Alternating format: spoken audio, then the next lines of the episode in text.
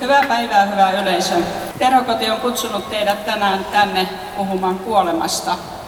Tämä on maailman saattohoitopäivä 13.10. ja eri puolilla maailmaa puhutaan tästä samasta teemasta. Ja puhutaan juuri sen takia, että joka puolella maailmaa, niin myös Suomessa, kaikki tarvitsevat ihmiset saisivat hyvää palliatiivista ja saattohoitoa. Ja Suomessa meillä on kaikki hyvät edellytykset toteuttaa tämä toive. Ja kun ollaan Terhokodin asioissa liikkeellä, niin olemme myös tehneet tällaisen kuolemantanssilevyn, jota myymme tänä päivänä tuossa meidän standin takana. Siitä tuotto käytetään saattohoidon kehittämisen hyväksi. Ja se ei ole pelkästään sitä varten, vaan myöskin niille ihmisille, jotka musiikin kautta saavat lohtua tilanteessa, jossa kuolema on enemmän tai vähemmän omassa elämässä ajankohtainen. Haluan esitellä muutaman henkilön. Olkaa hyvä ja tulkaa tänne päin. Miia Salonen, Annika Riska, Annikki Tuden, missä päin hän on. Sieltä hän saapuu. Niina Vuojela. Ja kun nämä ihmiset tänne Esperalille tulevat, niin sitä ennen vielä haluaisin, että meidän kaikki vapaaehtoiset nostasi kätensä täällä yleisössä ihan reippaasti noin, että tämmöisiä ihmisiä on täällä mukana sitä varten, että jos tässä keskustelun aikana tulee semmoisia omia tarinoita tai kysymyksiä, joita haluaa heidän kanssaan jutella, niin he ovat käytettävissä kaikkia teitä varten. Ja sitä varten meillä on myöskin täällä Miia Salonen, hän on meidän terapeutti ja kouluttaja, työnohjaaja. Eli Miia auttaa myöskin sitten semmoisessa kohtaa, kun omat taidot ei riitä viedä asiaa eteenpäin. Ja tässä mun vieressä oikealla seisoo sitten Annikki Tuden, hän on Terhosäätiön hallituksen puheenjohtaja ja pitkän linjan syöpävapaaehtoinen, eikö niin? Ja vasemmalla puolellani on sitten Annika Riska. Hän on viikon ollut Terhokodissa uutena ylilääkärinä. Hän jatkaa nyt sitä työtä, mitä Juha Hänninen on tehnyt 25 vuotta ja Leena Ahlström siinä välissä vielä. Ja sitten siellä on Niina Vuojela, joka ottaa vapaaehtoistyöstä vetovastuun tässä lokakuun lopussa ja on nyt jo perehtymässä tähän tehtävään. Ja mä en nyt tietenkään muistanut sanoa, että kuka minä olen, mutta olen siis Mirja Sisko Anttonen ja tällä hetkellä teen Terhokodin johtajan tehtäviä. Olen 18 vuotta ollut Terhokodissa, tehnyt ylihoitajan työtä ja ikään kuin ottanut tämän saattohoidon omaksi urakseni. Ja tässähän työtä riittää, koskaan emme ole valmiita. Kiitoksia teille.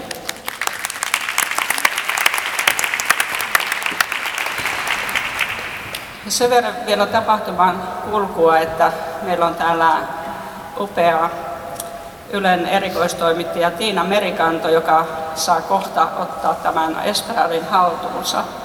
Meillä on 5 panelistia, jotka keskustelevat tästä vaikeasta, puhutaan kuolemasta teemasta.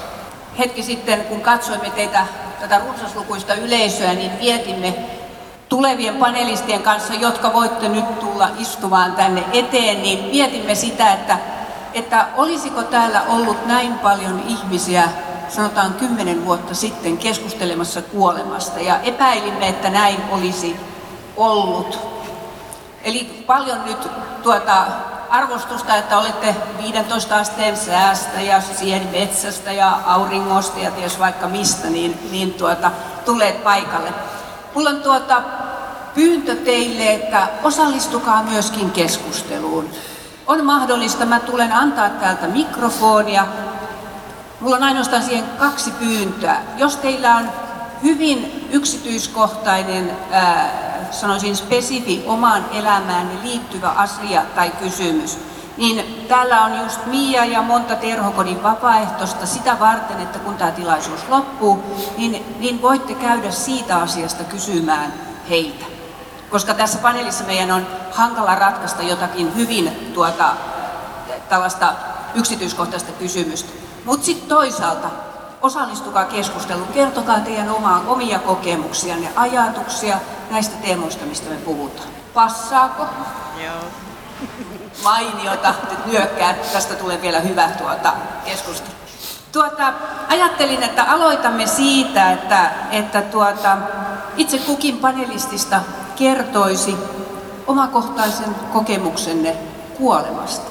Ja samalla esittelette itsenne. Mä yritän välttää sitä, kun paneleita verään niin, että mä en tuuperuta teitä puuduksiin heti alussa luettelemalla kauhean paljon CV-tietoja. Ja niin mä oon ajatellut, että se on mielekästä, että te kerrotte meille sen, minkä haluatte meidän teistä tietävän juuri tässä ja nyt.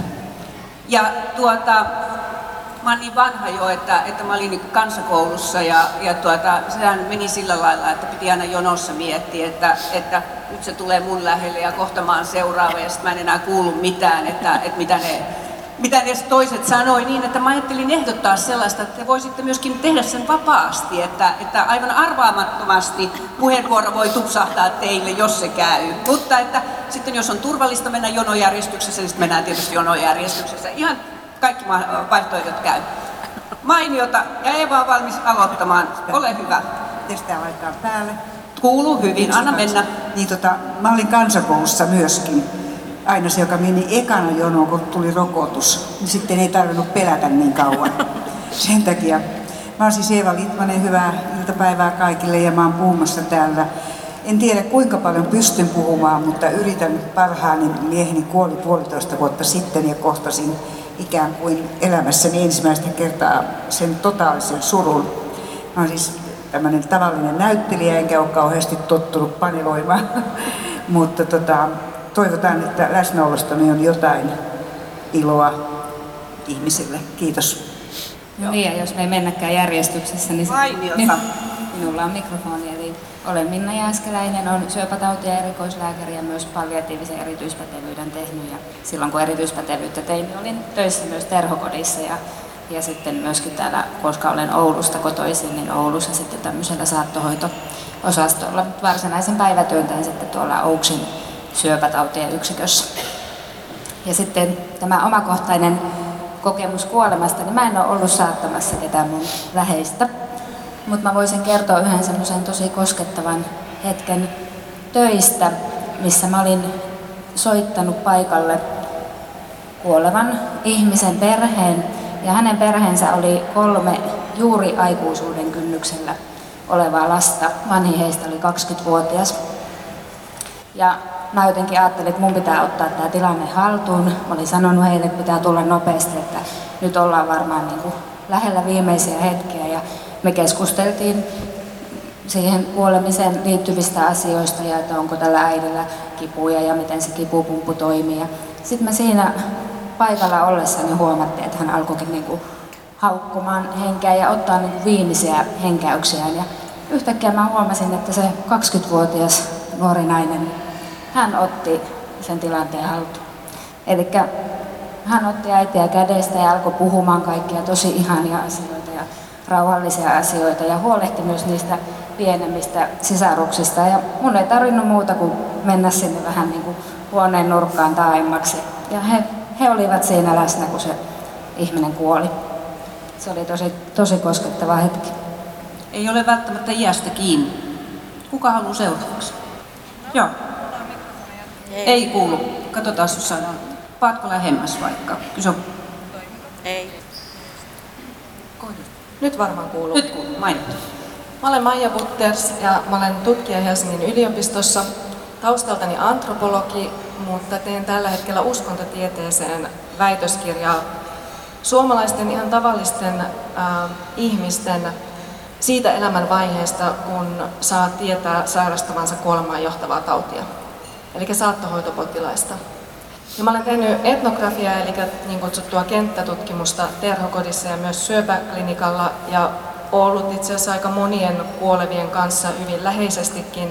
Ja sieltä on aika montakin sellaista henkilökohtaista kokemusta. Tämä kenttätyö kesti muutaman vuoden kaikkineen. Mutta varmaan kaikista koskettavin ja läheisin tietysti oli se, kun... Ja nyt mä alan itse liikuttumaan, mutta...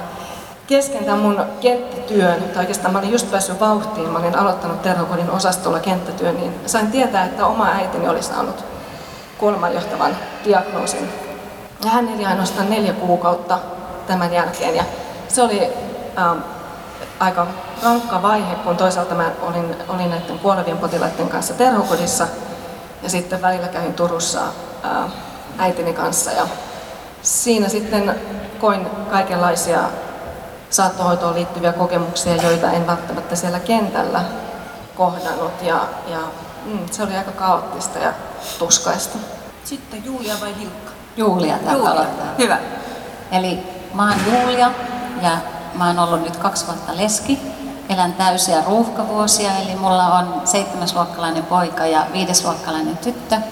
Ja mä oon täällä tänään puhumassa lapsiperheen saattohoidosta tai miten lapsiperhe voi olla siinä mukana.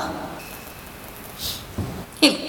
No, mä oon Hilkka Olkinuora ja 3 pahan äkkikuoleman jälkeen lapsuudessa ja nuoruudessa niin syöpä, suru, kuolema ja saattaminen on ollut mulle sekä työ että harrastus yli 30 vuotta. Mutta syy varmaan, miksi mä olen juuri tässä, on siinä, että 6 vuotta sitten saattohoito tuli itse tehtäväksi diagnoosista kuolemaan 10 viikkoa. Ja silloin me jouduttiin käymään läpi lyhyt helvetti ja sanoisinko pitkä paratiisi ennen sitä kuolemaa. Ja silloin mun mies sanoi, että hänellä on 1 testamentti mulle ja se on se, että pidä huolta, että se helvetti ei enää toistu ja että kaikki voivat saada yhtä hyvän saattohoidon, joka meillä oli ilo kokea. Mä ajattelin poikkeuksellisesti toisin kuin usein siinä roolissa, kun nyt olen vetämässä paneelia, niin yleensä mun rooliin ei kuulu kertoa kovin paljon itsestäni, mutta ajattelin, että tällä kertaa teen poikkeuksen. Jos mä ajattelen omaa elämääni, niin paitsi että olen joutunut, me Miian kanssa tuossa hetki sitten puhuttiin, niin mä oon aika paljon joutunut miettimään, että miksi toimittajana olen tehnyt niin monta dokumenttia kuolemasta. Siis olen lähtenyt siitä, että muistan ensimmäisen vuonna 2000, kun Pirkanmaan hoitokodin silloinen johtaja yhteisistä sopimuksista etsi minulle potilaan, joka sitten löytyi siellä Pirkanmaalta, niin Pikollinnasta, joka silloin vielä toimi, niin syöpää sairastava hyvin nuori nainen. Miksi olen tehnyt niin monta ohjelmaa kuolemasta? Mikä minussa on semmoista, että tämä aihe vetää minua puoleensa?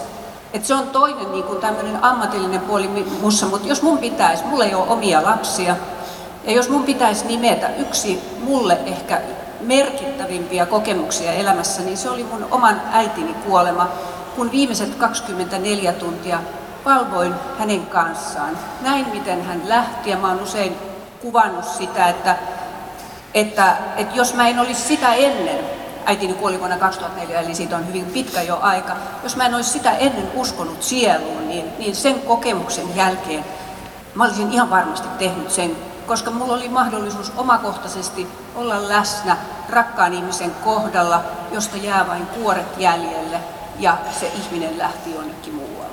Eli se tavallaan tällainen hyvin kahtaalainen, niin kuin mä oon paljon ammatillisesti tehnyt, kertonut ihmisistä ja niistä vaiheista, mitä tapahtuu, kun ihminen kuolee. Ja mä jopa ajattelen näin, että mä en olisi tämä ihminen, jos ne mun myöskin työssä kokemat ihmiset, siis työssä tapaamani ihmiset, joiden kanssa mä olen saanut kulkea pidempää tai lyhyempää matkaa. Viimeisin oli tällainen Katja, hänkin hyvin nuori nainen, jonka kanssa sain kulin 10 kuukautta, niin ne on taatusti muuttanut mua ihmisestä. Eli mä jotenkin ajattelen, että me ollaan ihan tavattoman merkittävän asian äärellä oikeasti. Erityisesti siksi, että me kaikki olemme elossa. Emmekä ole siellä toisella puolella. Hyvä. Kertokaa siitä, että mitä kuolema on. Mitä se on teille? Mitä ajattelette kuolemasta? Mitä on kuolema, josta me nyt puhumme vajaat 2 tuntia? Kuka tahansa. Hilkka. Ainakin Kuolema on hyvin monelle kaiken loppu. Suomalainenhan ei pelkää kuolemaa, vaan niitä sitä edeltäviä kipuja, ja yli 1/3 suomalaisista on sitä mieltä, että kuoleman jälkeen ei ole mitään.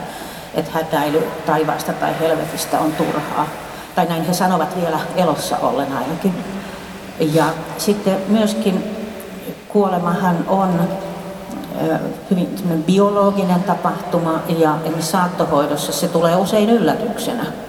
Et kun ihminen kuolee, niin siinä kuulee myös koko keho, ja se ei ole aina kauhean miellyttävää puuhaa, joka tässä täydellisyyteen pyrkivässä photoshopatussa maailmassa on aika karu yllätys.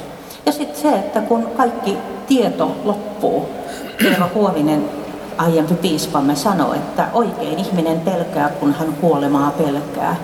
Koska on ymmärrettävää pelätä sitä, mistä me emme tiedä mitään, olletikin tässä maailmassa, jossa kontrolli ja minä itse on se vallitseva puoli. Mulle itselleni meidän lapsen kuoleman jälkeen niin tuli kuolemaan semmoinen ystävyyssuhde. Meillä Inkoon kirkossa on maailman pohjoisin kuoleman tanssi. Ja siinähän siis kuolema on joka toinen kulkija, ja ne kuolema hymyilee. Ihmiset menee siinä, mutta kuolemat hymyilee.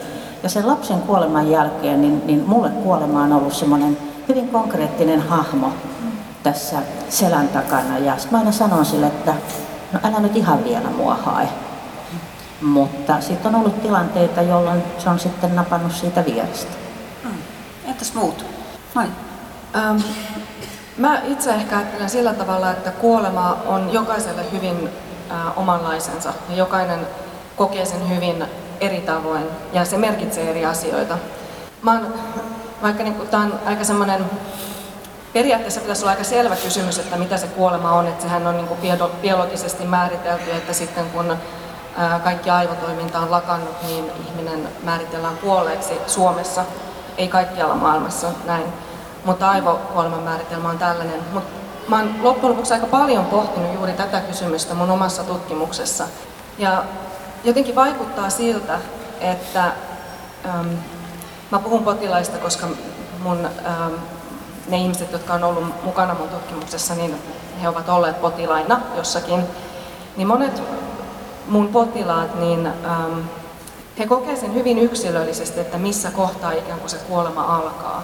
Ja jollekin se kuolema voi alkaa siinä kohtaa, kun hän ei enää pääse esimerkiksi kotota ulos. Et se on ikään kuin se merkki, että se oma elinpiiri supistuu niin paljon. Ja sitten taas toisaalta joku ihminen voi olla vaikeasti sairaana ja immobiilisessa sängyssä, niin kun ei pysty liikkumaan, ja on vielä hyvin kova elämänhalu ja tuntuu, että on kovasti elämässä kiinni. Että se kuolema ikään kuin tapahtuu eri tavoin ja koetaan eri tavoin. Mutta sitten jossain kohtaa mä ajattelin, että kuitenkin ehkä semmoinen niin kuin liikkeen lakkaaminen. Minusta se on jotenkin kiinnostava ajatus, että silloin kun se liike hidastuu ensin ja sitten lakkaa lopulta kokonaan, niin siinä on se kuolema. Mitä se sitten ikinä tarkoittaakin? Onko se hengenliikettä, fyysistä liikettä, mutta se liike, siinä liike ja liikkumattomuus, siinä on jotain. Kun mainitsin äsken niistä dokumenteista, jotka olen tehnyt, niin muistan tämän juuri vuonna 2000, jolloin se tuli ulos, niin Jaana, 35-vuotias nuori nainen, joka selvisi tämmöisestä, hänellä oli suolistosyöpä, niin siinä ohitettiin, ja sillä lailla hän sai lisäkuukausia joitakin. Ja sitten mä kysyin häneltä siinä haastattelussa, että et sitten vielä kuollut. Hän vastasi mulle, että mulla on vielä tehtävää, jolloin mä kysyin, että mitä tehtävää sinulla vielä on. Hän vastasi, että mun tehtävä on hengittää. Sopii minusta tähän ajatukseen. Joo. Mä näkisin, että kuolema on jatkumossa yksi piste, ja sitä jatkumaa on niin kuin ennen sitä kuolemaa, ja se jatkuu sen jälkeen. Eli mä näkisin, että jokainen meistä elää niin kuin tässä pisteessä, jos ajatellaan tätä kohtaa pisteenä, niin menneisyydessä, mutta meillä on vielä tulevaisuus. Ja se ihminen, joka kuolee, niin se ei niin kuin, se jatkuu meidän tulevaisuudessa, eli useinhan me unohdetaan ne ihmiset jollakin lailla, ne siirtyy sivuun, kun ne kuolee. Mutta kun mä tarkastelen meidän perhettä ja mun lapsia, niin mä näen sen hirveän vahvasti, että se on yksi piste tässä elämässä, se mun puolison kuolema. Ja silti hän on hirveän vahvasti meidän elämässä mukana tästä eteenkin päin. Eli mä niin kuin näkisin sen vaan yhtenä pisteenä niin kuin meidän elämän jatkumossa. Hilkka. Tästäkin Raamattu sanoo niin äärettömän kauniisti, että ihmisen elinpäivät ovat kuin ruoho, ja sitten tullaan siihen, että hänen elinpaikkansa ei häntä tunne. Ja sehän kuvaa niin äärettömän kauniisti sitä meidän sisintä kauhua, sitä, että me ikään kuin katoamme ei mihinkään. Ja sen takia ihan pienenä asiana esimerkiksi tukihenkilöille ja muille sanotaan, että käyttäkää sen kuolleen ihmisen nimeä, koska silloin hän vielä on. Ja itse jos ajattelee ihmisenä ja pappina, niin minusta se on just niin kuin sä sanot, että elämä ja kuolema on syntymä ja kuolema on vastakohdat. Mutta syntymä ja kuolema rajaa ikään kuin elämästä sen jakson, jota se elämä on, jota se on ollut ja jonkalaisena se jossain jatkuu. Mä sen tuohon, kun sä puhuit tuosta, että sen kuoleman jälkeen, tavallaan se kuolema on sen pisteen jälkeenkin, niin tavallaan miten niin kuin saattohoidon kannalta me mietitään, niin mehän tavallaan ajatellaan, että kun ihminen on sairas, niin tavallaan se saattohoidon osuus ja oirehoidon tarve niin kuin lisääntyy koko ajan kohti kuolemaa, ja sitten tulee se piste, kun ihminen kuolee. Ja sitten se saattohoito vielä jatkuu, jolloin me tavallaan ollaan sen perheen tukena ja katsotaan, että miten niin kuin niille eläville ihmisille, jotka jää muistelemaan sitä kuollutta, niin miten he pärjäävät ja miten he pääsevät niin kuin tavallaan. Ne saavat ehkä niin kuin myöskin sen kauniin muistoja, niin kuin teillä on käynyt, että tavallaan se ihminen on kuitenkin jäänyt niin kuin teidän muistoissa elämään sellaisena kauniina eikä katastrofaalisena kuolemana, vaan että siinä on ollut niin kuin hyvä saattohoito. Haluatko sä, Eeva, sanoa jotain siitä, mitä kuolema on? Ei tarvitse, jos et halua. Mä mietin kovasti, kun mä kuuntelin näitä edellisiä puhujia ja mä kuulun siihen osaan ihmisiä, että mä kielsin koko kuoleman. Miehen sairaus oli siis tämmöinen pitkäaikainen ja viimeiset 6-7 kuukautta se oli täysin tiedossa, mutta mä kielsin sen täydellisesti. Vielä silloinkin, kun hän tavallaan oli jo niin lääkityksessä, että meillä ei ollut kontaktia, siltikin mä kielsin sen. Ja kun se kuolema sitten ikään kuin lähetti hänet muualle, niin siinä kohtaa mä olisin toivonut, että me oltaisiin voitu olla Terhokotissa, että olisi ollut joku. Hän sai kyllä ihan hyvää hoitoa ja mua kyllä kohdeltiin kauniisti siellä sairaalassa, mutta silti mä olisin halunnut puhua niin kuin tavallaan aikaisemmin puhua siitä niin kuin suoremmin, koska yksin kun mä olin hänen kanssaan niin paljon, niin mä kieltäydyn puhumasta yleensä ollenkaan. Tai esimerkiksi mä pelkäsin niin hirveästi, että mä en uskaltanut puhua hänelle mitään, vaikka mä tiesin, että hän kuulee, koska mä pelkäsin, että hän morfiinihumalassa sanoo mulle jotain ikävää ja mä joudun kantamaan sen lopuelämän. Eli mä kielsin ja pelkäsin, ja se on jälkikäteen ajateltuna asioita, mä suren ehkä yhtä paljon kuin hänen poismenoaan. Ja siinä kohtaa musta tarvittaisiin ikään kuin kaikki mahdollinen tuki. Ja sitten se toinen, että mä en usko niin kauheasti tähän yläkerran elämää, että mä muistan, kun mä oikein parkasin mun tyttärelle, niin kun me mentiin sitten kotiin, niin yöllä mä huusin, tässä kohtaa se Jumala sitten yleensä astuu kuvaan. Että se on se ainoa lohtu. Ja nyt ei lohduta pätkääkään. Että mun tapa surra on myöskin raivo. Että jos tämä liittyy tähän sanaan, niin mä nyt kulputan tässä, kun mä vielä pystyn ja mä pelkään. Tarkoitan sitä, ettei mua itketä, kun mä otan tämän asian raivon kannalta. Ja se on aika tietysti hauska tapa, koska mä päätin myöskin, että mä en kerro puolitutuille pitkään aikaan mitään, koska mä en halua edes itkeä keskellä katua. Että mulla oli, niin kun mä tietyllä tavalla olen aika paljon yrittänyt myös suojella itseäni siltä, että se kuolema on jotain muuta. Mutta kaikkein eniten mä haluan olla tästä ääneen, että eihän se henkilö mihinkään sieltä katoa mun elämästäni koskaan. Ei koskaan.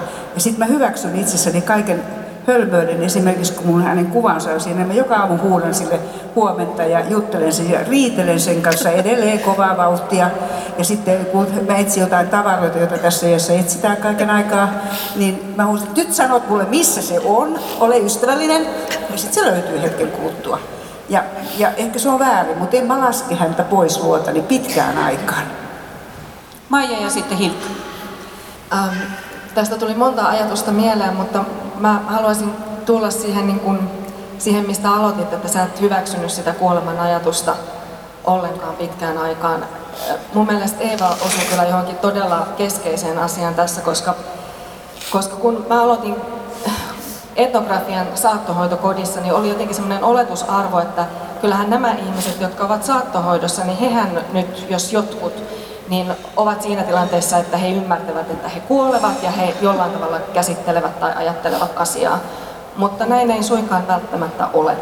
Ja tämä oli semmoinen aika yllätys mullekin ja on oma prosessi ollut sitten, että miten olen tai en ole keskustellut näiden ihmisten kanssa kuolemasta, onko se koko sana tullut edes esille.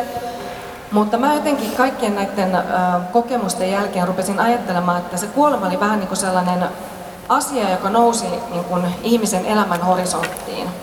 Ja sitten ihminen joko niin kuin, hän niin kuin näkee, että siellä se kuolema on, ja joko sitä uskaltaa alkaa katsoa sitä kuolemaa kohti sitä kuolemaa, tai sitten voi päättää, että siellä se joku tommonen on, en katso sinne, vaan katson elämään.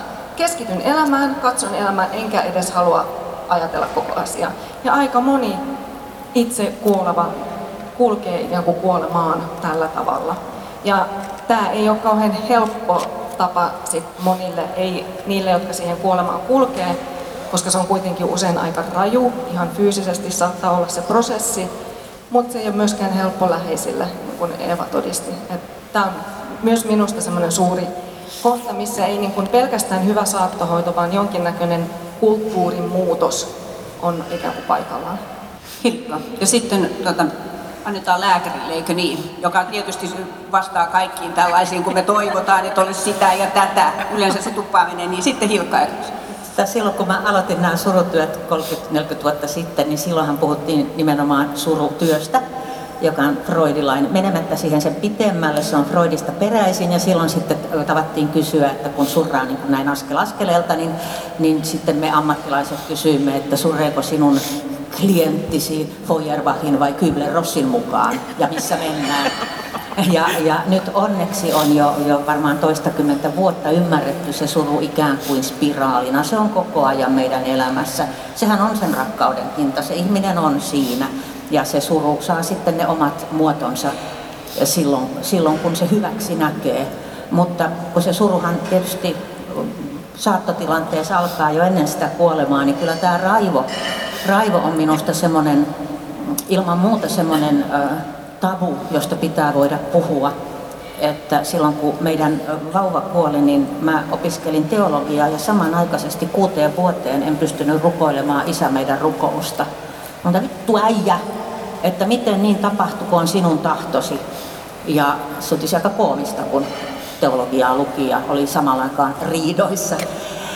Ja myöskin tämä klassinen, että sitten kokoonnutaan ja sitten, kun musta se on melkein hyenan meininkiä, että sitten ihmiset purkaa omaa ahdistustaan ja ryntää sinne kuolinvuoteille. Ja jos ei ne puhu perinnöstä, niin ne ainakin haluaa puhua asiat halki. Ja silloin minusta juuri, niin kuin sä sanoit, ihminen itse eri lähtökohdista joko valitsee tai tulee valinneeksi tavan, jolla hän suhtautuu, ja meidän täytyy kunnioittaa sitä. Kuolema ei ole aina suuri sovintojuhla, vaan siihen voi liittyä paljon kaikenlaista. Kun mä kävin ekaa kertaa maailman ensimmäisessä saattohoitokodissa St. Francisissa, niin siinä aulassa on semmoinen takka, jonka ääressä istui joukko vanhoja miehiä kuolemassa, jotka enstöikseen huusi, että hei tyttö, näytä pillua, koska myös kaikki patoutuneet tunteet voivat tulla esille silloin, kun elämä viedään. Joo, ole hyvä Minna. Sano vielä siitä, että tuohon Hilkan äskeiseen listaan, eikö siihen sitten periaatteessa kuulu vielä se, että paitsi että puhutaan asiat halki ja niin edespäin, niin jos ei muuta, niin sitä aletaan myöskin vaatia kaikkia mahdollisia hoitoja siinä tilanteessa. Et sekin kuuluu siihen kyllä. Sitten yhtäkkiä pitäisi leikata ja tehdä vaikka mitä. Joo, juuri näin olin tarttumassa siihen kieltämisasiaan, että silloin kun aloittelin tällä syöpälääkärin uralla, niin mä olin välillä jopa tosi hämmentynyt siitä, että me oltiin just edellisellä tapaamisella tai jopa tunti sitten puhuttu siitä, että kuinka vakava tilanne on jotain kuolemaan johtava ja puhutaan, että ollaan nyt elämän loppuvaiheessa. Ja kun mä menen seuraavan kerran tapaamaan sitä ihmistä, niin se miettii, että jos hän alkaisi venäjän kielen kurssille, että siitä voi olla tulevaisuudessa hyötyä. Niin se niin kuin hämmensi ihan tosi paljon, että puhuttiinko me samaa kieltä edes ja ymmärsikö sen. Mutta sitten mä oon myöhemmin ja mun yksi opettajista on ollut Eeva Rahko Oulussa, myöskin palliatiivisen lääketieteen osaaja, niin hän on sanonut kyllä silleen kauniisti minulle, että jos sinä huomaat, että siinä ihmisen edessä on kilpi, että hän ei pysty niin kuin hyväksymään sitä sen läheisen tai sen kuolevan ihmisen edessä, että hän ei pysty hyväksymään sitä niin kamalaa asiaa, mikä hänen elämän kohdalle on tullut ja se mieli ei ole valmis sitä vastaanottamaan, niin sitä ei tarvitse väkisin yrittää sen kilven läpi sinne tietoisuuteen viedä, koska se on niin kuin, vähän niin kuin pahoinpitellä sitä ihmistä, että joka ikinen kerta kun sä tapaat sen, niin sit sä samalla kerrot, että sä oot muuten kuolemassa, kun sä et sä vissiin ymmärtänyt vielä viime kerralla. Eli siitä kuolemasta pitää puhua, mutta sitä ei tarvitse takoa kenenkään päähän.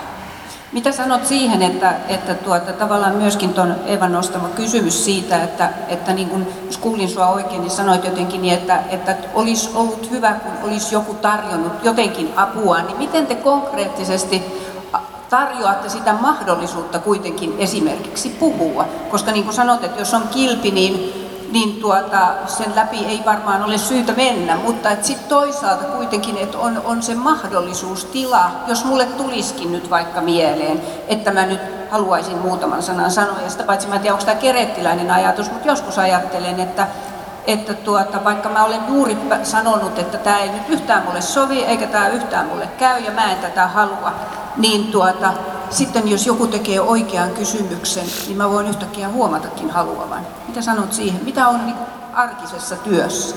Arkisessa työssähän se on just sitä, että useimmiten tämmöiseen työhön, missä ollaan niin kuin vakavasti sairaiden kanssa ja heidän omaistensa kanssa tekemisissä, niin hakeutuu semmoisia ihmisiä, jotka tavallaan aistivat hyvin paljon sen ihmisen niin kuin tunnetiloja ja luonnetta, että miten tätä ihmistä pitäisi lähestyä, koska ei ole mitään oppikirjaa tai jotain lääketieteen koulukuntaa, että nyt tässä tilanteessa pitää puhua näin, vaan niin kuin me ihmisenä toisemme kohtaamme, niin myös siinä niin kuin vastaanotolla, vaikka mä olen niin kuin lääkärin roolissa, niin yritän löytää sen, että mitenhän tälle perheelle tai tälle ihmiselle, niin mitkä asiat on hänelle tärkeitä.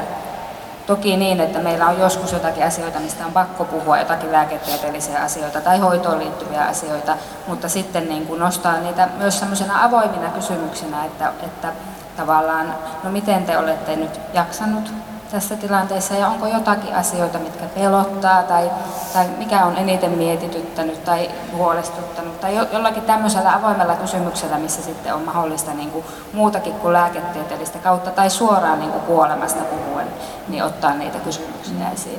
Sano vielä siitä, sitten mä annan puheenvuoron myöskin tuonne yleisöön, niin me puhutaan niin paljon kellosta ja ajasta. Onko se lääkärin arkisessa työssä aikakysymys? Ei kerkeä, ei pysty. Ehkä se on läsnä se kysymys, mutta mä yritän ainakin itse työssäni tehdä niin, että silloin kun ollaan tämmöisten asioiden äärellä vastaanotolla, niin ainakaan ne ihmiset ei tietäisi, että mulla on kiire. Vaikka mulla olisikin siellä tiedossa monta asiaa tulossa, niin se ei saisi kyllä näkyä siinä hetkessä ja siinä paikassa, kun me ollaan. Sitten puheenvuoro, kerro kuka olet, niin kaikki viettä. Vainika Jorma, ja kysyisin syöpälääkärin vähän keventäen, että siihen pari edelliseen puheenvuoroon, että johtuisiko se kieltäminen siitä, että monta kertaa syöpälääkäri sanoi, että elinaikaa on 2 kuukautta ja Jeppe tai nainen elää 5 vuotta, 10 vuotta. Meneekö paljon pieleen?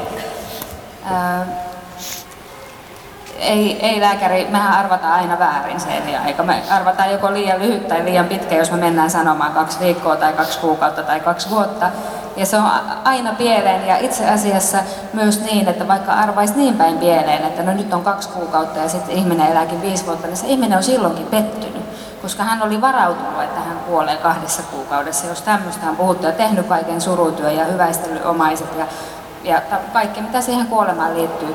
Eli mä oon nykyään kyllä todella varovainen ainakaan sanomaan mitään tämmöistä oikeasti spesifiä tarkkaa aikaa.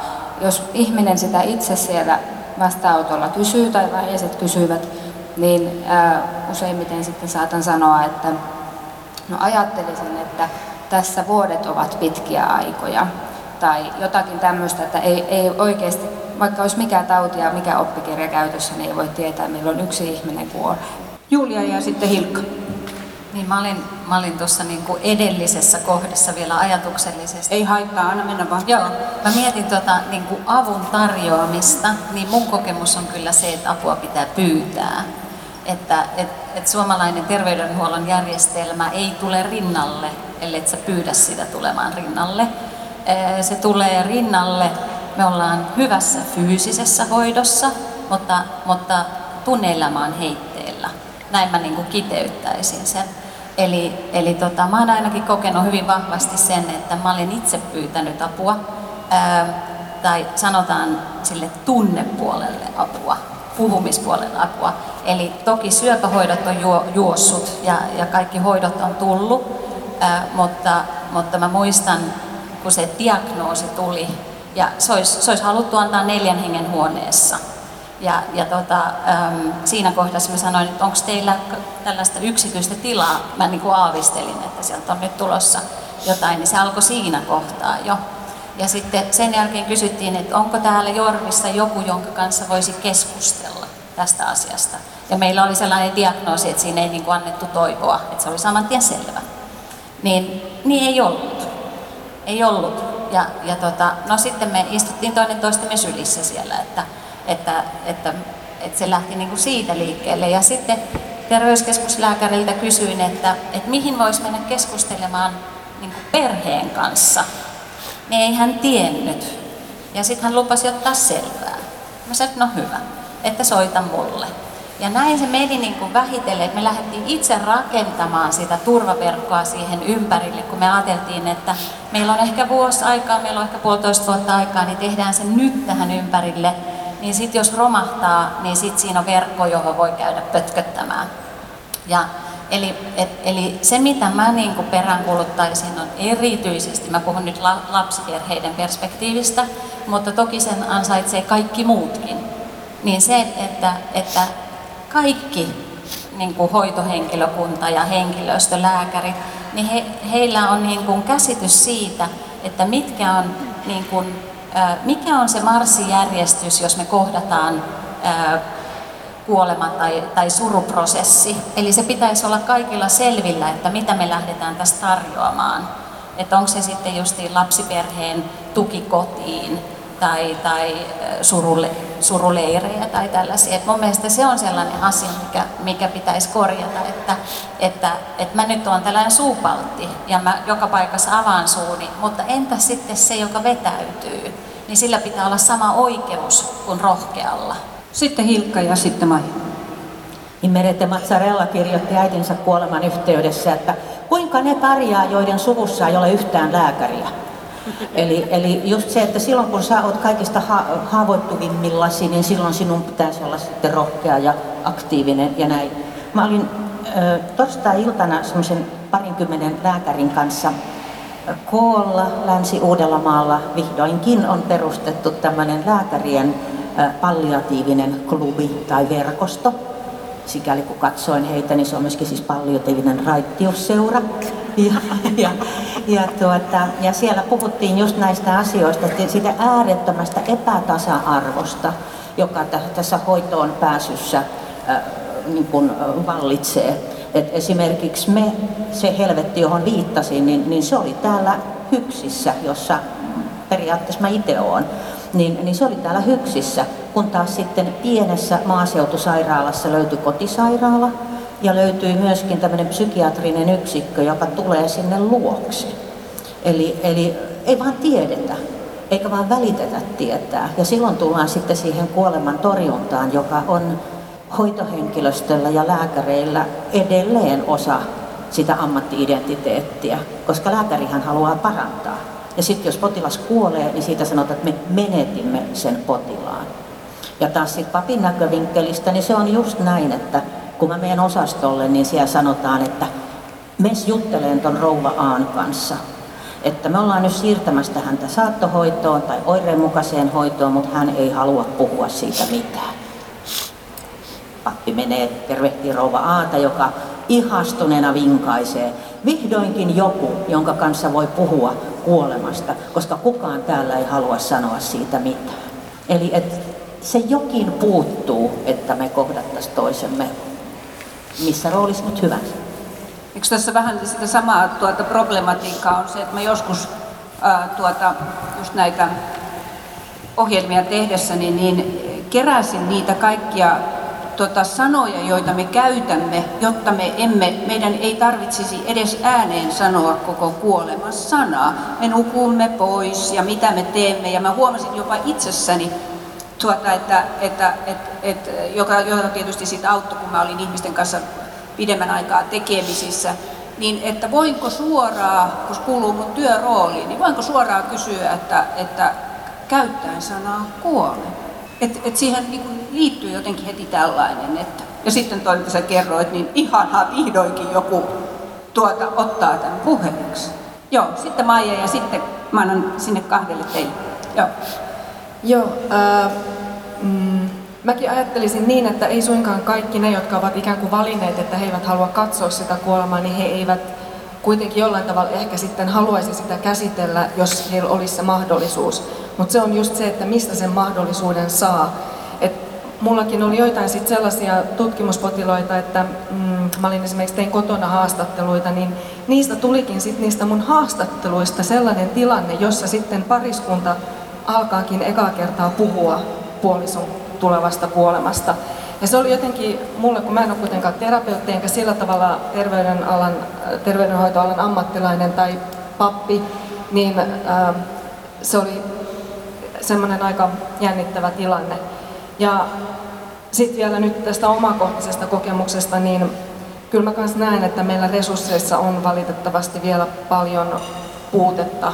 Jos mä ajattelen mun äiti esimerkiksi, kun hän sai diagnoosin, niin se oli ihan varma, että hän tulee siihen kuolemaan, mutta hän ei missään vaiheessa saanut minkäännäköistä palliatiivista tai saattohoitoa. Ja vaikka minä yritin peräänkuuluttaa ja yritin puhua sen puolesta, mutta se ei onnistunut. Ja siinä oli just se, että mun äitille tämä tilanne oli hirveän vaikea. Hän ei halunnut kuolla ja hän ei pystynyt sitä asiaa käsittelemään, mutta ei meillä ollut mitään paikkaa, missä olisi jotenkin ammattilaisten kanssa yhdessä voitu puhua siitä. Ja se oli kamalaa.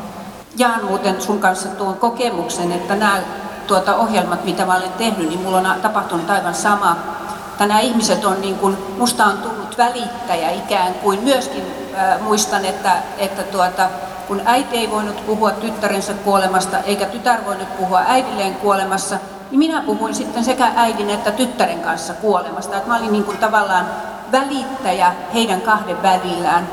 Ja sittenhän samaan vielä liittyy se, että muistan, kun oltiin sitten Pirkanmaan hoitokodin pihalla ja tämä Jaana oli juuri kuollut, tai itse asiassa kuollut edellisenä yönä, niin sitten perheen isä, joka ei koskaan sanonut yhtään ainutta sanaa käytännössä, niin yhtäkkiä halasi mua ja sanoi, että kiitos paljon Tiina, Jaanan elämä olisi ollut paljon hirveämpää, jos sinua ei olisi ollut. Ja mä olen sen syvälle tallettanut sydämeeni, koska niin kuin sanottu, hän ei koskaan sanonut mitään. Mutta sitten siinä viimeisessä hetkessä mä ajattelin, että mä en ollut ainakaan se sosiaalipornoa tekevä huoraava toimittaja, joka täällä on riippunut. No en olisi varmaan tehnytkään, jos mulla olisi ollut se tunne, mutta tavallaan vanhemmat ja erityisesti tämä isä siinä tilanteessa sen legitimoi. Ole hyvä, Kaisa. Joo, kiitos. Mä oon itse myös tehnyt tutkimuksen Helsingin yliopistolla nimenomaan omaisten kannalta, kun he ovat olleet siinä saattohoitotilanteessa. Ja teistä ainakin joku on myös itse työelämässä vielä silloin, kun omainen on sitten vakavasti sairas, saanut tämmöisen diagnoosin. Ja silloin mä huomasin sen, että meillä Suomessa ei ole semmoista saattohoitovapaata kuin esimerkiksi on Ruotsissa, että ihminen voi saada ihan semmoisen korvatun vapaan ollakseen sitten läsnä joko kokopäivätoimisesti siinä loppuvaiheessa tai sitten osa-aikaisesti siinä hoitoprosessissa mukana. Et monethan näistä mun haastateltavista ihmistä, mä olen itse psykologikoulutukseltaan, niin sitten kans siinä meidän haastattelutilanteessa prosessoivat sitä ja hyvin paljon näitä samoja tilanteita. Kukaan ei kuunnellut, oli kuolevansa, joutuvat niinku olemaan sen kuolevan läheisensä monta kertaa oma puoliso tai sisko tai joku tämmöinen läheinen. Ja seuraavana päivänä piti mennä töihin ja tehdä reippaasti. Ja mä olin juuri tuon Paula Risikon kanssa juttelemassa siitä, että tämmöinen hoivavapaa pitäisi saada ainakin jotenkin, niin kuin monet haluaa jatkaa työelämässä sen takia, että se tuo sitä vastapainoa siihen hoivaan, mutta kuitenkin siten, että siinä voisi olla sitten tämmöisiä vapaajaksoja ihan, koska sitten taas monet menevät terveyskeskuslääkäriin ja sitten saavat parin viikon vapaan. Ja sitten monet lääkärit suhtautuu siihen aika nihkeästi, että ethän sä olet sairas, että sähän olet niinku väsynyt. Ja juuri tähän väsymykseen pitäisi saada sitten mahdollisuus pitää tämmöistä hoivavapaata, joka sitten myös vahvistaisi tämmöistä henkilöä sitten, kun läheinen on kuollut. Että ne monet sanoo sitten näin, että se on itse asiassa semmoinen helpotus siinä vaiheessa sitten, kun on itse kauhean ollut siinä prosessissa mukana. Joko sulla on 3 lasta siinä vielä, niin kyllähän se on hirveän semmoinen 7-8 kuukautta monelle, niin semmoinen rankka prosessi.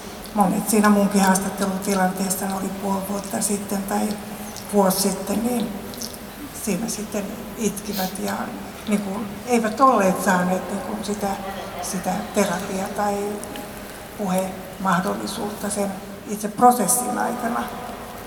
Että tämmöisiä nyt kuitenkin on meillä suunnitteilla, että kun korkealta taholta ollaan kiinnostuneita tästä aiheesta. Siis tämmöinen hoivavapaa, se on mun tämmöinen lippulaiva. Mä oon Kaisa Kauppinen, mä oon dosenttina yliopistolla ja ollut tutkimusprofessori pitkän aikaa. Mä oon Anneli Mäki ja mä kerron ensin, mulla on yksi kysymys, mutta mä kerron ensin, että mun poika on kuollut 12 vuotta sitten ja hän pääsi Terhokotiin ja hän oli ihana kuolema. Mä olisin läsnä koko ajan, kun hän viimeisiin oli siinä.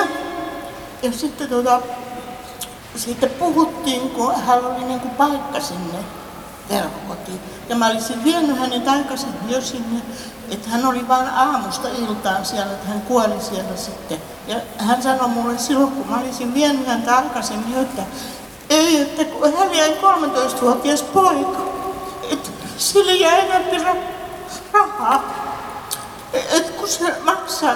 Ja se kysymys on mulle semmoinen, että millä pääsee sinne Terhokotiin tai yleensä noihin saattokoteihin, kun siihen aikaan oli 12 vuotta sitten, että 2 lääkäriä täytyy niin kuin vahvistaa se, että millä sinne pääsee nykyään. Että se oli ihana kuolema, hän koki. Mä ajattelinkin, että mä annan Mirja Siskolle, että minkälaiset on kuntien halukkuus antaa teille maksusitoumuksia? Kuntien maksusitoumuksista asia on kiinni, että täällä pääkaupunkiseudulla palliatiivinen yksikkö antaa maksusitoumukset ja tiedän, että jos tulee lähetteitä, niin myös se maksusitoumuksen saa. Ja ympäröivistä kunnista annetaan vaihtelevasti, että joissakin kunnissa on ihan tämmöisiä kategorisia päätöksiä, että ketään ei lähetetä Terhokotiin ja se on kyllä mun mielestä tosi väärin. Ihmiset tarvii saattohoitoja ja tämmöistä kokonaisvaltaista tukea, mistä nämä ihanat panelistit koko ajan täällä kertoo ja meillä on mahdollisuudet sitä myös antaa. Mutta jos johon voitte vaikuttaa, niin siihen, että yhä useampi saa sen maksusitoumuksen sitten, jos täällä on kuntien päättäjiä istumassa tai heidän muita ystäviä ja sukulaisia, niin voin lobata Terhokodin puolesta. Samalla kun mä vien mikrofonia tuonne ylös, niin kerro hei, miten Oulussa, kuinka hyvin te annatte maksusitoumuksia yksikköön, jossa voi saada palliatiivista hoitoa? No Oulussahan ei tietenkään terhokotia ihan hirmuisesti hyödynnetä, koska se on niin kaukana, että ei omaisetkaan oikeastaan, eikä ihmiset, potilaatkaan halua lähteä terhokotiin, koska sitten ollaan niin kaukana kotoa, eikä voi myöskään sit kotisaattohoitaa tai mennä sitten tarpeen vaatiessa, koska se matka on vaan niin kuin liian pitkä. Eli itse asiassa Ouksihan, missä olen itse töissä, niin vastaa ihan koko Pohjois-Suomen tavallaan saattohoidon järjestämisestä. Ja kyllä meidän alueella on vielä kovastikin eriarvoisuutta, että esimerkiksi Oulussa on todella hyvä kaupungin sairaalan saattohoito-osasto, jossa on myös erityistyöntekijöitä, ei ole pelkästään lääkäriä, sairaanhoitaja ja sairaala-apulainen, vaan siellä on saatavilla myös fysioterapeuttia ja psyykkistä tukea ja myös lapsiperheille tukea ja voidaan järjestää hoitorinkiä kotiin niin, että ihminen voisi olla mahdollisimman pitkään ja jopa saattohoidettuna ihan kokonaan sinne kotiin, että siellä on tämmöinen, se ei ole toki terhokoti, se on enemmän sairaalaomainen, mutta se on kuitenkin sillä tavalla lähestyy samanlaista yksikköä, että siellä saa niin kuin kokonaisvaltaista tukea niin kuin koko kuolevan perhe, ei pelkästään se kuoleva ihminen. Mutta toki sitten kun meidänkin Pohjois-Suomen alueella mennään vähän niin kuin pienemmille paikoille ja syrjäseuduille, niin on hyvin suuria kuntakohtaisia eroja, että miten saattohoito ja miten niin kuin tämmöinen palliatiivinen hoito on järjestetty. Joo, minä olin Seppo Häkkinen ja mä olin saattamassa tammikuussa 17 perheeni kanssa 33-vuotiaista poikaani terhokodissa. Hän kuoli siellä aivosyöpään. Ja tästä kun on puhuttu tästä kuolemasta yleensä ja siitä, että miten sitä keskustellaan potilaan kanssa, niin tämmöinen nuori, vasta elämänsä parhaassa vauhdissa oleva ihminen ei halua välttämättä siitä keskustella. Se oli sikäli helppo sivuuttaa, koska tästä kuolemasta yleensäkään ei juurikaan puhuta, niin kuin tässä on tullut hyvin esille se asia, että se mieluummin se jätetään sinne, eletään sitä elämää loppuun saakka, ja me elettiin myös poikani kanssa. Ihan sitä elämää ihan arkisissa asioissa, ja näin jälkeenpäin olisimme tietenkin kaivanneet sitä keskustelua myös siitä tästä kuolemasta ylipäänsä, mutta se ei todellakaan tullut siinä esille. Ja nyt kysyisinkin sitä että kun antropologi, mä muistan sun nimeäsi, niin sä teit haastatteluja, minkä ikäisiä olivat ne haastateltavat, oliko siellä tämmöisiä nuoria mahdollisesti mukana, joilla olisi ollut vähän erilaiset näkemykset ja asiat ylipäänsä siitä, mitä tarkoittaa se, kun elämänsä menettää vähän liian aikaisin. Kiitoksia. Ja mä annan vielä Mirja Siskolle tuossa ennen kuin Maija valmistautuu vastaamaan, niin. Niin haluan vain tuohon edelliseen puheenvuoroon lisätä, että toki pääkaupunkiseudulla on monta muuta paikkaa, jossa tänä päivänä saa hyvää saattohoitoa, että terhokodista puhuminen ei tarkoita sitä, että muuallakin ei osattaisi, mutta varmasti meillä kaikilla on myöskin parantamisen varaa nimenomaan tällä alueella, mistä nyt täällä puhutaan.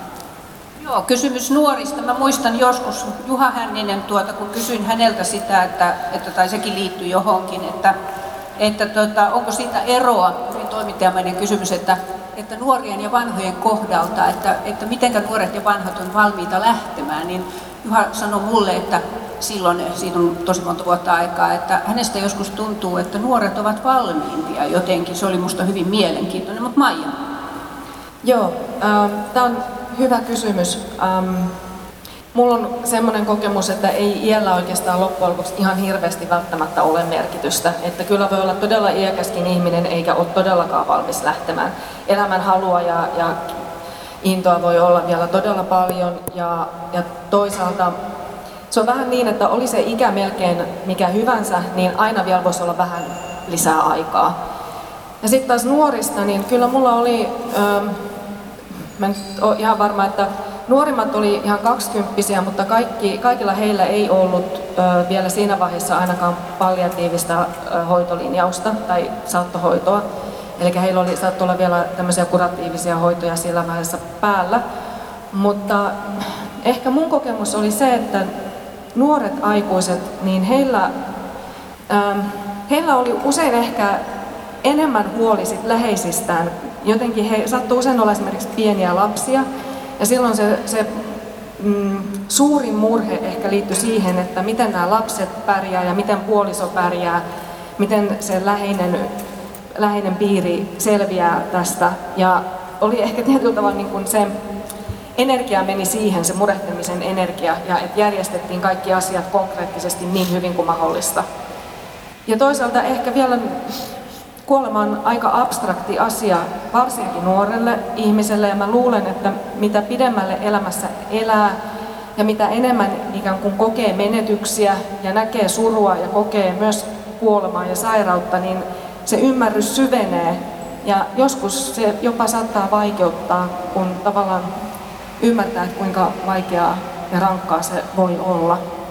Kysyn vielä sinulta Maija sen verran, että tapasko se, kun oli hyvä kysymys nuorista ihmisistä, niin onko sun aineistossa paljon sellaisia ihmisiä, jotka sanoo, joihin olen itse törmännyt monta kertaa, että voi että kun Jumala on unohtanut mut tänne, että mä täältä jo niin mieluusti lähtisin? Kyllä jotkut olivat valmiita lähtemään, mutta ehkä sitten toisaalta kun oli tällaisia, että ei ollut, niin kuin, mulla ei ollut oikeastaan yhtään semmoista niin kuin, ikään kuin vanhuuteen kuolevaa, vaan mulla oli lähes kaikki syöpäpotilaita, niin silloin se yleensä koetaan aina semmoisena ikään kuin epäreiluna tapana kuolla. Että se reilu tapa kuolla olisi kuolla niin kuin hiljaksiin vanhuuteen, mitä se sitten tarkoittaakin, siitä mä en ihan tiedä.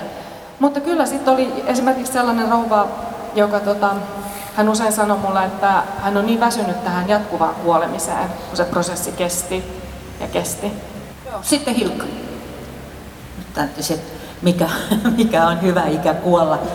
Mä olin Minna Lindgrenin kanssa yhdessä radio-ohjelmassa kesällä ja tuli niin kuin ennenaikainen kuolema puheeksi. Ja hän, ihana Minna, tokaisi, että no sit kun on 70 täyttänyt, niin sit se alkaa olla jo luonnollista. Minä kiitin, koska olin täyttänyt viikkoa aikaisemmin. Mutta tähän, että mistä puhutaan, mistä nuoret puhuu, niin mä talletin itselleni tätä päivää varten twiitin viime viikolta, joka kuului suunnilleen näin. Hei, voiks kokonaisen suklaalevyn syödä kerralla? Tällaisia me täällä saattohoidossa jutellaan. Ja kyllähän nuoret on kiinnostunut kuolemasta, eli rippikouluissa toistuvasti halutaan tietää, että onko pastori nähnyt kuolemaa. Kyllä, hän vastaa. Niin säännönmukaisesti ensimmäinen kysymys on, miltä se aivomassa näyttää. Eli meidän nuorten kuva kuolemasta on syystä tai syystä väkivaltainen. Se voi olla siis tämä syytäkäämme mediaa, mutta se voi olla myös sitten, että hehän sitten ajavat toinen toisiaan hengittää esimerkiksi. Ja sen takia minusta on hirmu tärkeää muistaa siis Terhokoti, joka on tienraivaaja tässä asiassa, taikka onko Pirkanmaasta Pohjoismaiden vanhin vai mistä puhutaan, niin se, että tämä kuolematietoisuus, #tanatosensitivity. Tämä kuolematietoisuus, että se todella on saatavilla, se vaikuttaa kaikessa. Ja sehän oli just tämä yhteisvastuukeräyksen idea, että meillä ei ole vaan näitä korkean osaamisen koteja, vaan että meillä on sitten niin kuin kautta linjan opetellaan kohtaamaan ja henkilökunta kouluttautuu siihen, eikä vaan niin kuin lääketieteellisesti, vaan just silleen, että sit kun tulee tämmöisiä, tämmöinen pikku myy tulee sieltä, niin hänen kanssaan omistetaan se aika. Ja ne lääkärit silloin torstaina nyt just sanoo, että aika on se puute. Ja sitten se toinen puute on tietysti se asianmukainen hoito. Mä oon pariinkin otteeseen rähjännyt lääkäreiden kanssa, jotka on antanut sitten tähän vaativaan saattohoitoon, sanokaamme parin viikon maksusitoumuksen. Ja sitten kun se on kulunut loppuun ja potilas sen kun hengittää, niin sitten lääkäri on mulle sanonut, että no jos sä voit taata, että se kuolee, niin voimme laittaa viikon lisää.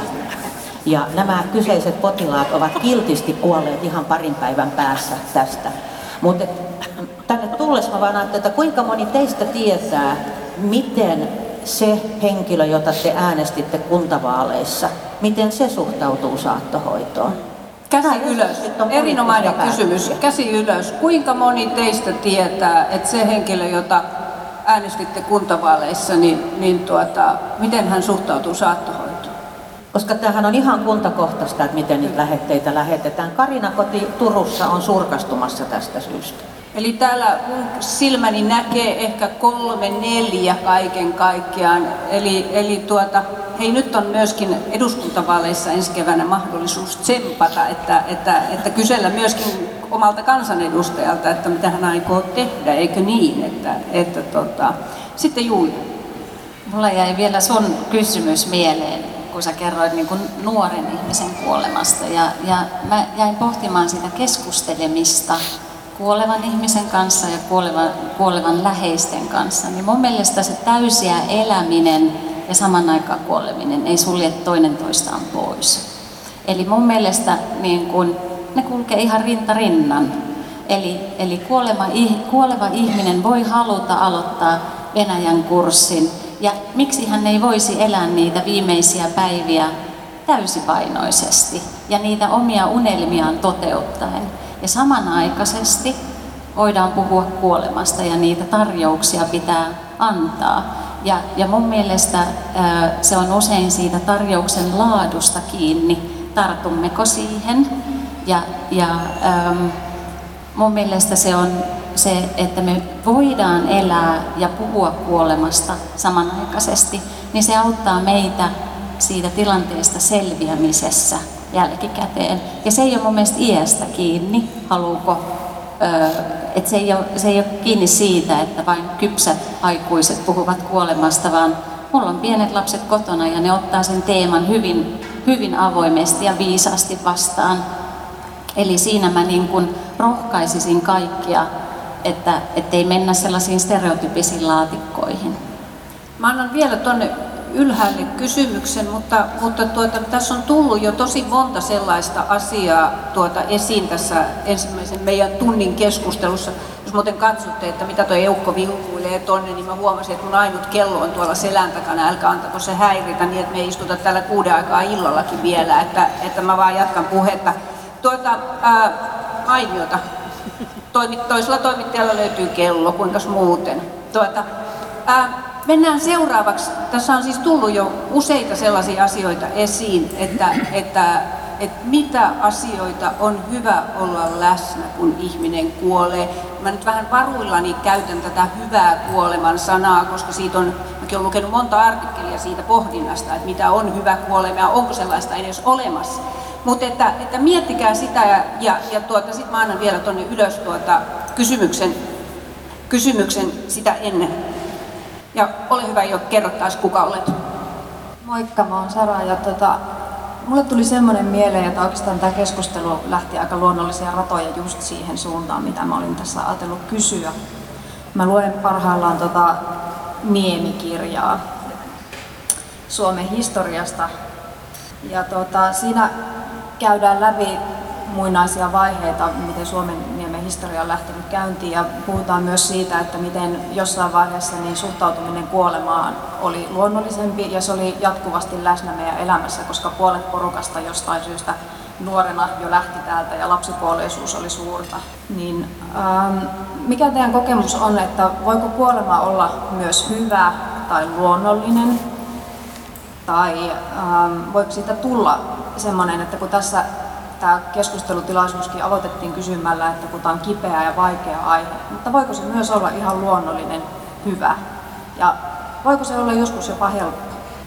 Joo, kiitos kovasti kysymyksestä. Meidän ajatus kulki aivan samaan suuntaan, että todellakin. Mitä ajattelette? Kuka haluaa aloittaa? Eeva haluaa aloittaa, ole hyvä. Mä en osaa suhtautua siihen muuten kuin niin, että kuolema on mun mielestä aina menetys sille, joka jää jäljelle, ja sitten se suru mittaa sitä, onko se hyvä tai huono. Ja mä edustan just sitä kantaa, että mä oikeasti myös opettelin sanomaan, että mitä sulle kuuluu. No mun mies kuoli. Se ei nukkunut pois, lähti hiljaa menee jonnekin. Hän kuoli. Ja se oli sellainen, että se oli sellainen opettelemisen tulos juuri johtuen siitä, että sitä sanaa oli käyttänyt aikaisemmin satunnaisesti, vaikka tietenkin oli vanhemmat kuollut ja niin edelleen, mutta mulla ei ollut mitään suhdetta suruun sitä ennen. Sellaiseen viiltävään suruun, joka tässä tapauksessa mut kohtasi. Ja haluan myös esittää tällaisen kysymyksen, että Onko teistä kukaan kokenut sitä, että suru on myös äärimmäisen itsekäs olotila? Se suru tulee tohon ja sä oot niin itsekäs, että jos mä en yhtäkkiä tajunnut, että mun lapseni suree paljon, hän, siis mä olin toisin, se ei ole hänen isänsä. Ja mä en vaan tajunnut, koska vain minä olin menettänyt, hän oli myös menettänyt.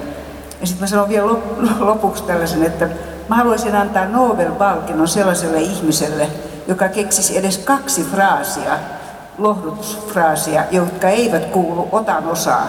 Mä olin oikein sen surun keskellä, mä olin niin raivoissani kerrankin joku sinne puolituutta, niin mä sanoin, mitä sä haluat musta, minkä osan sä haluat musta, ota vaan. Että se että mitään semmoista, että sanat on niin köyhiä, mutta jotain tietenkin jokainen haluaa sanoa. Mä pyydän anteeksi, jos mä käyttäydyn huonosti, mutta mä en osaa muuten elää. Niin mä en ole löytänyt semmoista sanaa muuta kuin halauksen, jolla voi lohduttaa toista ihmistä, mutta sanat on köyhiä, eikö niin? Voi Eeva, mä komppaan sua, mä en koskaan kenellekään ota osaa, koska mua ärsyttää ihan samanlaisesti siitä useimmiten, kun jos ihminen ei ole vielä edes läheinen. Niin jos mä oon rehellinen itsellä, niin en minä mitään osaa ota edes. Et mä voin kirjoittaa ne sanat, mutta mun osanottoni on hyvin minimaalista. Mä en ikinä käytä sitä. Saa sanoa, kommentoida muutkin. Mutta tästä kysymyksestä vielä. Hyvä kuolema. Mikä olisi niitä asioita, mitä olisi hyvä olla olemassa? Maija ja Julia, siinä järjestyksessä. Mulla on ihan pieni kommentti. Tästä tuli nämä kysymykset, nyt oli niin suuria, että mä jäin jotenkin hämmentyneenä miettimään, mutta tästä, että mitä on hyvä sanoa, niin mä muistan silloin, kun mun äiti oli sitten kuollut, ja kun mä näin Juha Hännisen ensimmäistä kertaa, varmaan kävin kertomassa, että nyt mä otan pienen tauon, että mä en ole tulossa Terhokotin tutkimuksen parissa vähän aikaa, ja kerron, että syy on, että mun äiti on kuollut, niin Juha sanoi, että se on hyvin surullista. Ja se oli mun mielestä täydellinen vastaus ja reagointi. Se on hyvin surullista, koska sitä juuri se oli. Julia, kommentoikaa molempia. Saa kommentoida molempia näitä suuria ja vähän tätä ehkä pienempää asiaa. Ole hyvä. Mä kommentoin sun kysymystä. Mun mielestä kuolema voi olla hirveän kaunis ja levollinen ja niin mä koin, että se oli läpeensä surullinen silti. Ja se ei sulje mun mielestä pois sitä. Ja me käytiin Mirja Siskon kanssa eilen aamu-tv:ssä 9 minuuttia kommentoimassa kuolemaa. Ja siellä mä sanoin tämän saman asian. Ja sitten me katsottiin mun lasten kanssa se eilen illalla se 9 minuuttia läpi. Ja mun poika kysyi, että äiti, miksi sä sanoit, että isän kuolema oli kaunis? Ja sitten me käytiin keskustelua siitä, että myös hirveän surullisessa ja lohduttomassa tilanteessa voi olla kauneutta. Ja se kauneus voi olla esimerkiksi sellainen, että se on rauhallinen se tilanne. Ja kaikki on voinut osallistua sen tilanteen rakentamiseen. Niin lapset kuin se kuoleva kuin puolisokin. Ja se kauneus syntyi siitä niin kuin rakkauden määrästä, mikä siinä tilanteessa oli. Ja siitä niin kuin läsnäolon määrästä, mikä siinä tilanteessa oli. Ja mä en puhu hoitohenkilökunnasta, vaan meillä oli niin, että me oltiin niin kuin Terhokodin asiakas, mutta mä en edes tiedä, missä Terhokoti on. Et me oltiin niin kuin kotona koko aika, että Terhokoti kävi meillä. Ja se oli mun mielestä, niin kuin, mun miehen kuolema oli valtavan kaunis ja läpeensä surullinen. Ja välillä ihan kestämätön tilanne sietää. Et mun piti aina välillä lähteä melomaan merelle, että mä taas siedän sitä vaan siinä vieressä istumista ja olemista, mutta mun mielestä voi. Ja se syntyy siitä osallisuudesta. Mitäs muut? Hilkka? No mä onnittelisin ensinnäkin henkilöä, joka on kahlannut sen niemen läpi. Niin minäkin. Ja kulttuurihistoriallisestihan voi just kysyä sitä, että miten ennen vanhaan pyydettiin varjelusta pahalta äkkikuolemalta. Kun taas nyt ihmiset, jotka näkee huonoa kuolemista, huonoa vanhenemista, niin semmoinen keskimääräinen 40-vuotias ei mitään niin toivo kuin sitä äkkikuolemaa. Mutta kyllä mun mielestä kaikesta ja siis yhteiskunnan puolestahan niin kuin se paras mahdollinen kuolema on se, että virkeät eläkeläiset, jotka maksaa vielä vähän ylimääräistä veroa, kuolee nopeasti ja kustannustehokkaasti halvaukseen golfkentällä. Tätä toivotaan, tämä harvoin toteutuu. Ja kyllä niin kuin mun mielestä niin kuolemaan liittyy myöskin, hyvään kuolemaan liittyy jonkinlainen kohtuullinen valmistautuminen, joka ei ole siis kohtuuttoman pitkä. Ja sitä on ihan tutkittukin, että jos pitää esimerkiksi päättää, että irroitetaanko nämä johdot, saako hän kuolla, niin ei siihen me päiviä, vaan vanhemmat voi tehdä lapsensa kanssa sen päätöksen, kun saavat sitä hetken rauhaa. Siis meillä on kaikilla se aika, jolloin me, niin kun, joka me tarvitaan siihen kohtaamiseen. Ja minusta siis saattamisen, kaiken saattamisen ydin on siinä, että se, joka saattaa, tai se, joka lähtee, se, jota me saatetaan, niin myös omalla tavallaan pystyy saattamaan meidät jälkeen jääneet siihen uuteen elämään, joka on sitten elämää häntä ilman. Ja mun kokemuksen mukaan se voi tapahtua silloinkin, kun se lähtijä on jo ihan tiedoton. Ja ihan näillä minuuteilla itse asiassa irrotetaan johdoista, tai siis laitteista, yksi mun ystäväni, joka joutui silmittämään väkivallan uhriksi vähän aikaa sitten. Ja mua aivan siis jo etukäteen kauhistuttaa ajatus, että miten se perhe kohdataan verrattuna siihen, mitä kuitenkin parhaimmillaan voi saada kokea. Ja sitten sen mä vielä sanon, ilmoitan etukäteen jo, että jos mä sitten tapaan taas jonkun papin, joka aloittaa sanomalla Herra alkoi, Herra otti, kiitetty olkoon Herran nimi, niin mä kyllä kuristan sen. Nyt mä uskallan tehdä seuraavan jokin, että sit kun me luetaan iltapäivälehdestä, niin muistatte sitten tämän tilaisuuden, että Hilkka on jo täällä sen sanonut. Katsotaan, että paheksutte mua tämän jälkeen, että uskalsin mennä tuonne. Mitä sä sanot niin? Joo, kyllä kuolema voi olla kaunis ja hyvä, ja olen työssäkin nähnyt monia tosi kauniita kuolemia, ja varmaan se nimenomaan niin kuin se yhdistävä tekijä on se, että niin kuin on tehty sovinto niin kuin elämän kanssa ja niiden ihmisten kanssa, ketkä siinä sun lähellä on, ja se läheisten niin kuin välittäminen on tiivistynyt silleen, että siinä on vain ne ydinhenkilöt on sitten läsnä mukana siinä kuolemassa, ja siinä ei ole semmoista katastrofia tai kauheata kärsimystä, vaikka siinä onkin surua ja saattaa olla monia oireita ja ongelmia, mutta se ei ole kuitenkaan semmoista sietämätöntä kärsimystä.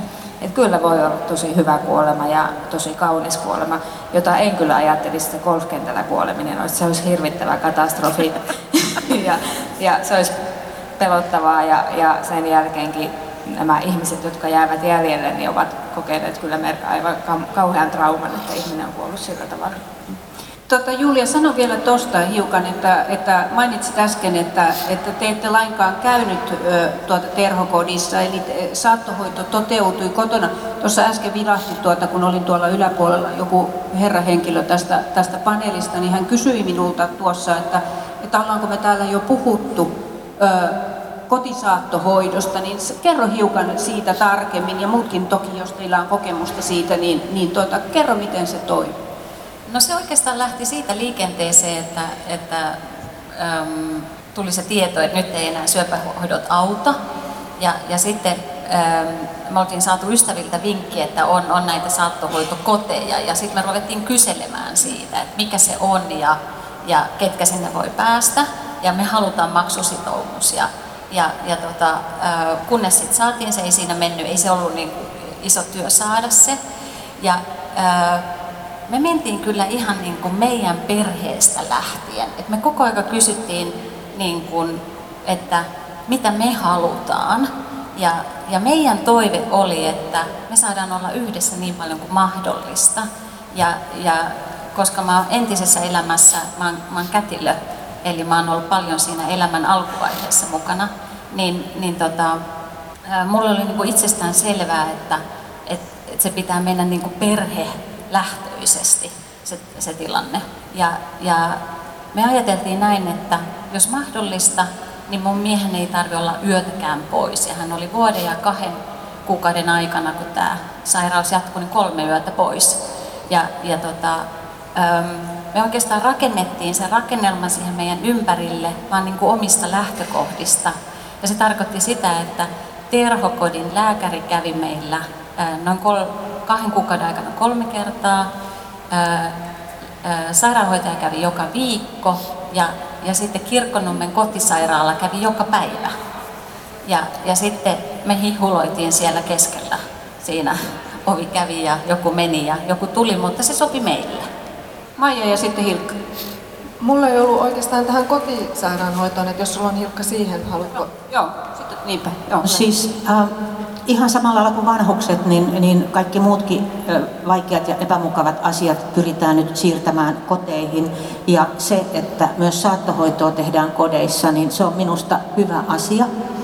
Ja se, mikä mä kirjoitin tästä kolumnin HUSikseen viime vuonna, koska tässä sote-härdellissä niin kaikki ne kotisairaalat, joiden kanssa mä oon tehnyt työtä, sanoo, että heillä ei ole mitään tietoa siitä, miten heidän käy. Ja esimerkiksi meitä palvelu kotisairaala niin on kuitenkin toiminut ruotsalaisen muutalan mallin mukaan jo yli 20 vuotta. Mutta siitä ei esimerkiksi ollut HYKSin syöpälääkärillä mitään tietoa. Että ne on semmoisia niin kuin urhoollisia pieniä pesäkkeitä, jotka ylläpitää just tätä perhekohtaista. Ja sitä paitsi se on sitten vielä uskomattoman kustannustehokasta, että meillä esimerkiksi lääkäri kävi 2 kertaa. Se kävi ensin katsomassa, että minkälaista meillä on, ja sitten se kävi kirjoittamassa kuolintodistuksen. Eli se on sen koti, mistä me juteltiin just näiden palliatiivisten lääkärien kanssa, niin se on kauhean iso juttu, että sä tiedät, että joku on sun puolellas. Sä voit soittaa sille 24/7 ja jos sä et jaksa, niin sairaala on olemassa, jota sit hyvin usein ei tarvita. Ja just näiden kotisairaaloiden olemassaolo niin olisi hirveän tärkeää. Mä oon kanssa ollut mukana kouluttamassa yhden yleisen inhokin eli suuren terveysalan yrityksen puolesta heidän henkilökuntaansa saattohoitoon. Sen takia ei niin, että jollakin attendolla nimi muutettu olisi nyt alkanut sykkiä joku hirveä palliatiivinen sydän, vaan siitä syystä, että kunnat yhä useammin myöskin kilpailutuksessa edellyttää, että tehostettuun palveluasumiseen sisältyy saattohoito. Eli sinänsä hyvä asia, että vältytään sit siltä ambulanssirallilta. Et jos teitä nyt tämä asia kiinnostaa, niin voi vähän tutkiskella, että missä ja miten tätä sekä omassa kodissa että sitten myös siinä palvelukodissa tapahtuvaa hoitoa, että miten se on järjestetty ja voitteko olla siihen sitten myös omaisten puolesta tyytyväisiä. Joo. Sitten Maija. Joo, mä nyt hitaasti tässä mietiskelin näitä suurempia kysymyksiä hyvästä kuolemasta ja ensinnäkin mä, Julia, halusin sanoa, että ihana kuulla, miten tämä teidän tarina tai miehesi puolisosi kuolema oli sitten mennyt, koska se on hyvin lohdullista, että se voi mennä näin. Ja tietysti se, että teillä oli saattohoito, niin se mahdollisti sen niin kuin ainakin noin lääketieteellisesti, että teillä oli ne tietyt edellytykset, jotta se pystyi menemään niin rauhallisesti ja sitten pystyitte olemaan siinä osallisena. Ja se on tietysti se, niin kuin tämä nyt on tämä itsestään selvä asia, mutta se, kun se ei aina kaikkialla toteudu valitettavasti tällä hetkellä. Ja se on semmoinen asia, että kun se ei pelkästään ole se, että miten ja missä se hoito järjestetään, vaan ihan, että minkälaisia lääkkeitä saa tai ei saa ja ketkä on mukana siinä koko prosessissa loppuvaiheessa, niin se on todella tärkeä asia ja se on mun mielestä kyllä se ehdoton edellytys usein, että se niin kutsuttu hyvä kuolema olisi edes mahdollista jollain tavalla, koska on esimerkkejä, että voisi kertoa, että miten se sitten tapahtuu silloin, kun se ei mene hyvin, mutta emme nyt siihen, mutta sitten mä mietin sitä, että voiko kuolema olla luonnollinen osa elämää. No luonnollinen kuolema, mitä se tänä päivänä on? Mä oon jutellut lääkäreiden kanssa, ilmeisesti aika harva lähtee ilman, että olisi mitään lääkitystä. Mutta se, että kuolemasta tulisi osa meidän kaikkien elämää, että kuolema olisi osa elämää, että se nähtäisi osana elämää ja se, että se tulisi meidän arkeen sillä tavalla, että siitä voitaisiin puhua siis, että miten mä haluaisin järjestää asiat ja miten järjestetään puolison kanssa yhdessä asiat ja entäs lapset tai vanhemmat. Ja sehän on se, mikä sitten ehkä mahdollistaisi myös sen, että sitten kun se akuutti tilanne tulee, niin on jotain valmiuksia, koska asioista on joskus edes jotain puhuttu. Mutta jos ei niistä milloinkaan mitään puhuta, niin kyllä se on tosi vaikeaa sitten siinä hetkessä, kun on kaoottista ja ihminen on, niin kuin Hilkka sanoi, niin haavoittuvainen kuin voi olla, niin siinä hetkessä on tosi vaikea niin kuin perheen yhtäkkiä ruveta näitä suuria asioita miettimään. Otetaan sulle kysymys. Tämä on vähän tämmöinen yhteenvetokysymys. Mä olen Laura Arpiainen, mä olen Aalto-yliopiston professori, arkkitehtiprofessori, erikoisalana terveyden ja hyvinvointiarkkitehtuurin suunnittelu. Ja meillä on nyt tulossa tämmöinen iso projekti tästä End of Life Care -aiheesta, joka on meille erittäin kiinnostava, siis poikkitieteellisestikin. Meillä on tuotantotaudin tutkijoita, jotka tutkii kuolemisen yhteiskunnalle aiheutuvia kustannuksia. Ja meidän arkkitehtiopiskelijat tekee nyt ensi keväänä harjoitustyön, joka aiheena on saattohoitokoti. Ja meillä on myöskin diplomityöntekijöitä, meillä on kuvataiteilijoita, jotka tutkii kuvataiteen merkitystä saattohoidossa ja niin edelleen.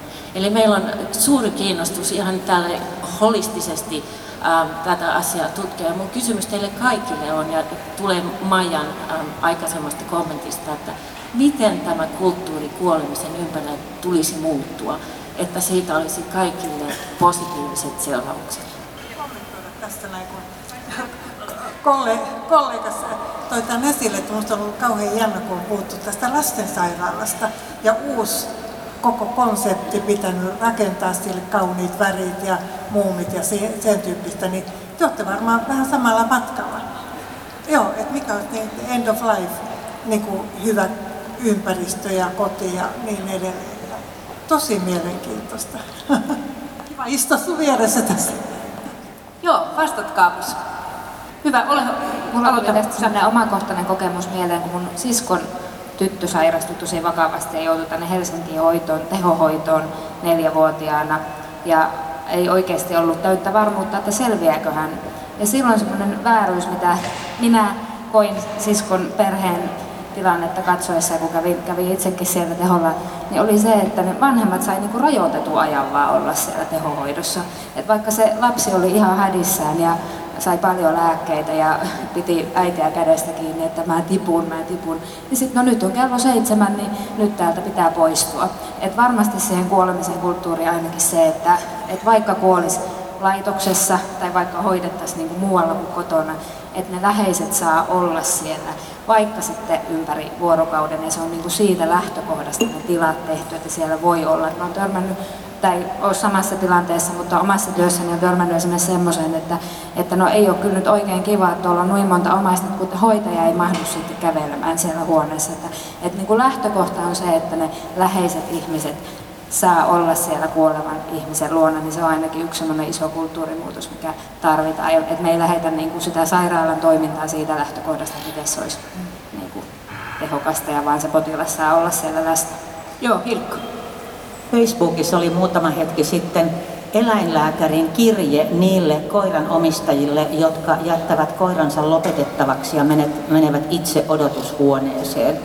Ja hän halusi sanoa näille koiran omistajille, että tiedätkö, että ne viimeiset minuutit siellä ennen piikkiä sun koiras katse hakee sua epätoivoisesti koko ajan.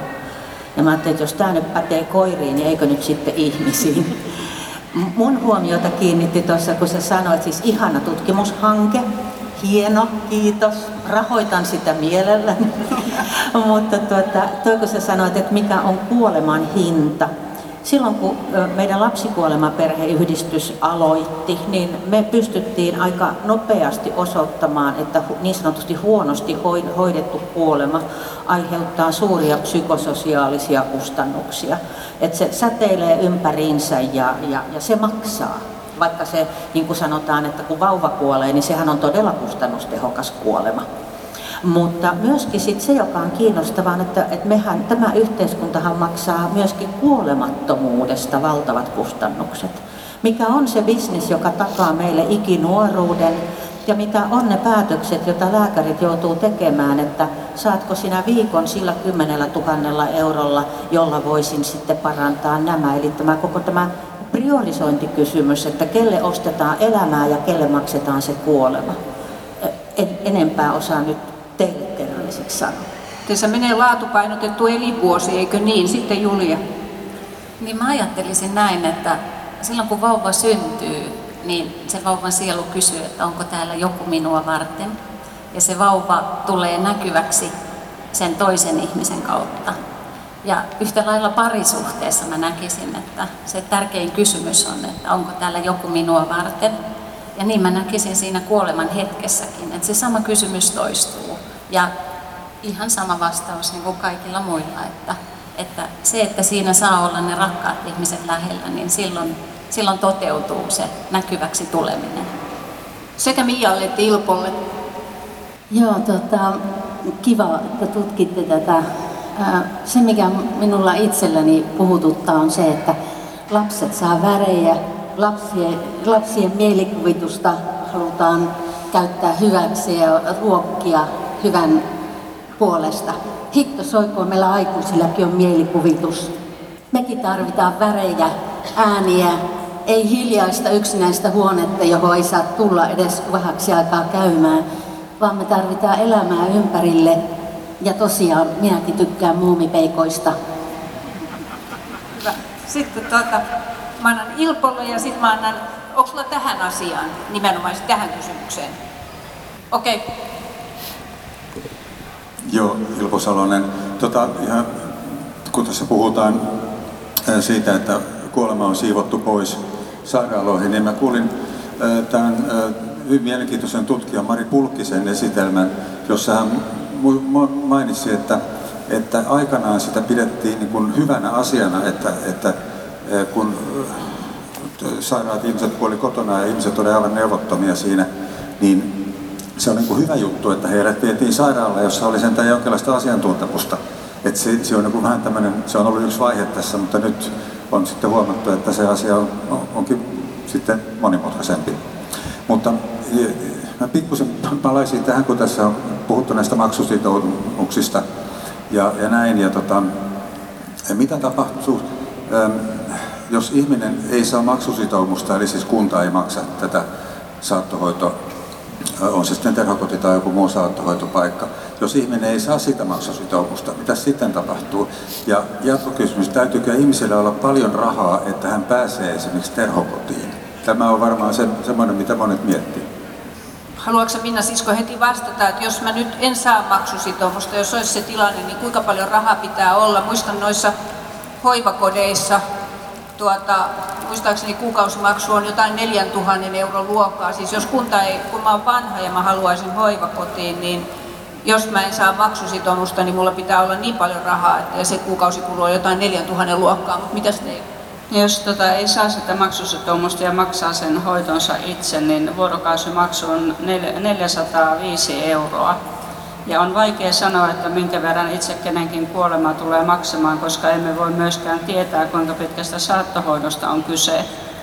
Mutta ilman muuta, kun kuitenkin tavoitteena on kaikille turvata hyvä saattohoito, niin suurin osa potilaista niin tarvitsee sen maksusitoumuksen.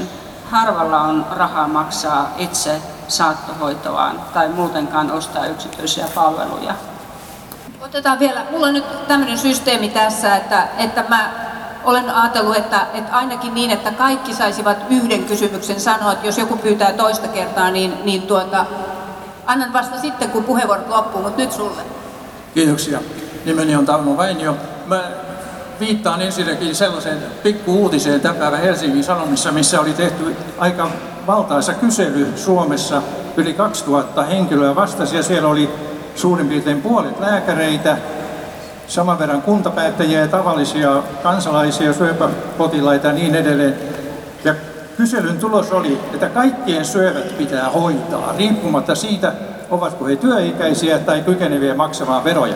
No minäkin olen jo 90-vuotias ja mä huomaan, että täällä on yli 90-vuotiaitakin tuolla tuntuu olevan. Ja nyt mä olisin antanut kysymyksen tälle reipashenkiselle lääkärille siellä, joka katselee minua silmällä sit päässä kohti tänne päin, että millä tavalla tämä polku kulkee siitä hetkestä, kun patologi on tehnyt tutkimuksensa loppuun ja sitten kun se lähtee siitä lähetteenä tai keskusteluna, miten se menee potilaalle, mitä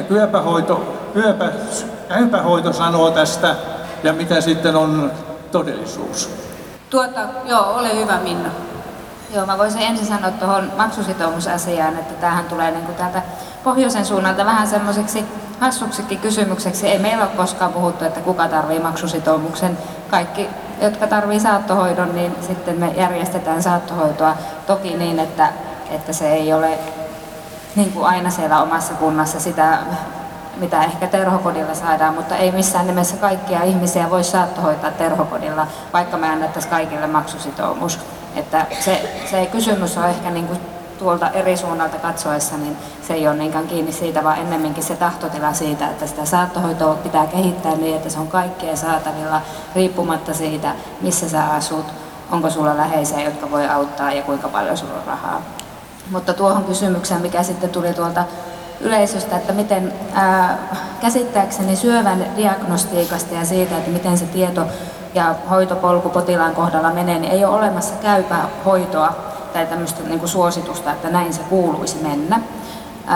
Mutta miten esimerkiksi nyt sitten, jos katson sitä omaa työpaikkaa ja miten meillä, niin se toki hieman riippuu siitä, että miten se syövän diagnoosi on lähtenyt liikkeelle. Että jos se on lähtenyt jostakin vaikka seulontatutkimuksesta, on käynyt mammografiassa ja on todettu siellä jotain ja sitten kirurgi on leikannut ja patologi on vastannut jotain, niin silloin useimmiten se polku on mennyt niin, että se leikkaava kirurgi on jo kertonut tämän uutisen sille ihmiselle, että on löytynyt syöpä ja se on leikattu ja nyt me lähetämme sinut vielä syöpälääkärin arvioon, joka sitten kanssasi pohtii, että tarvitaanko muita hoitoja ja mitä tämä niin kuin elämän kannalta tarkoittaa tämä diagnoosi.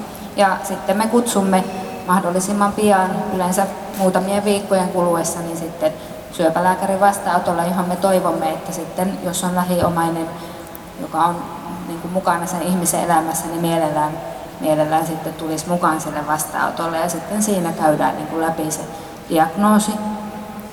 Usein tehdään toki niin, että ennen kuin se ihminen on nähnyt syöpälääkäriä, niin se on ehkä joutunut käymään vartalon tietokonekuvauksessa ja verikokeissa ja erilaisissa tutkimuksissa ilman, että hän välttämättä ihan täysin ymmärtää, että miksiköhän mä näissä kaikissa tutkimuksissa käyn, koska se selitys tulee vasta sitten siellä syöpälääkärin vastaanotolla. Mutta jos me tehtäisiin se niin päin, että ensin kävisi siinä ja sitten me tehdään vasta tutkimuksia, niin me oltaisiin siinä alkuvastaanotolla vielä aika paljon kysymysmerkkinä, että mikä tämä tauti on ja miten sitä pitää hoitaa ja onko se kenties semmoinen, mikä oikeasti ei ole enää parannettavissa, vai voidaanko tälle asialle vielä niin, että tästä paranee ihan kokonaan ja sen takia se potilaan polku on semmoinen, että jotain tutkimuksia tulee niin, että ei ole vielä kuullut niin kuin lääkäriltä, että miksi näitä kuvia vaikka otetaan.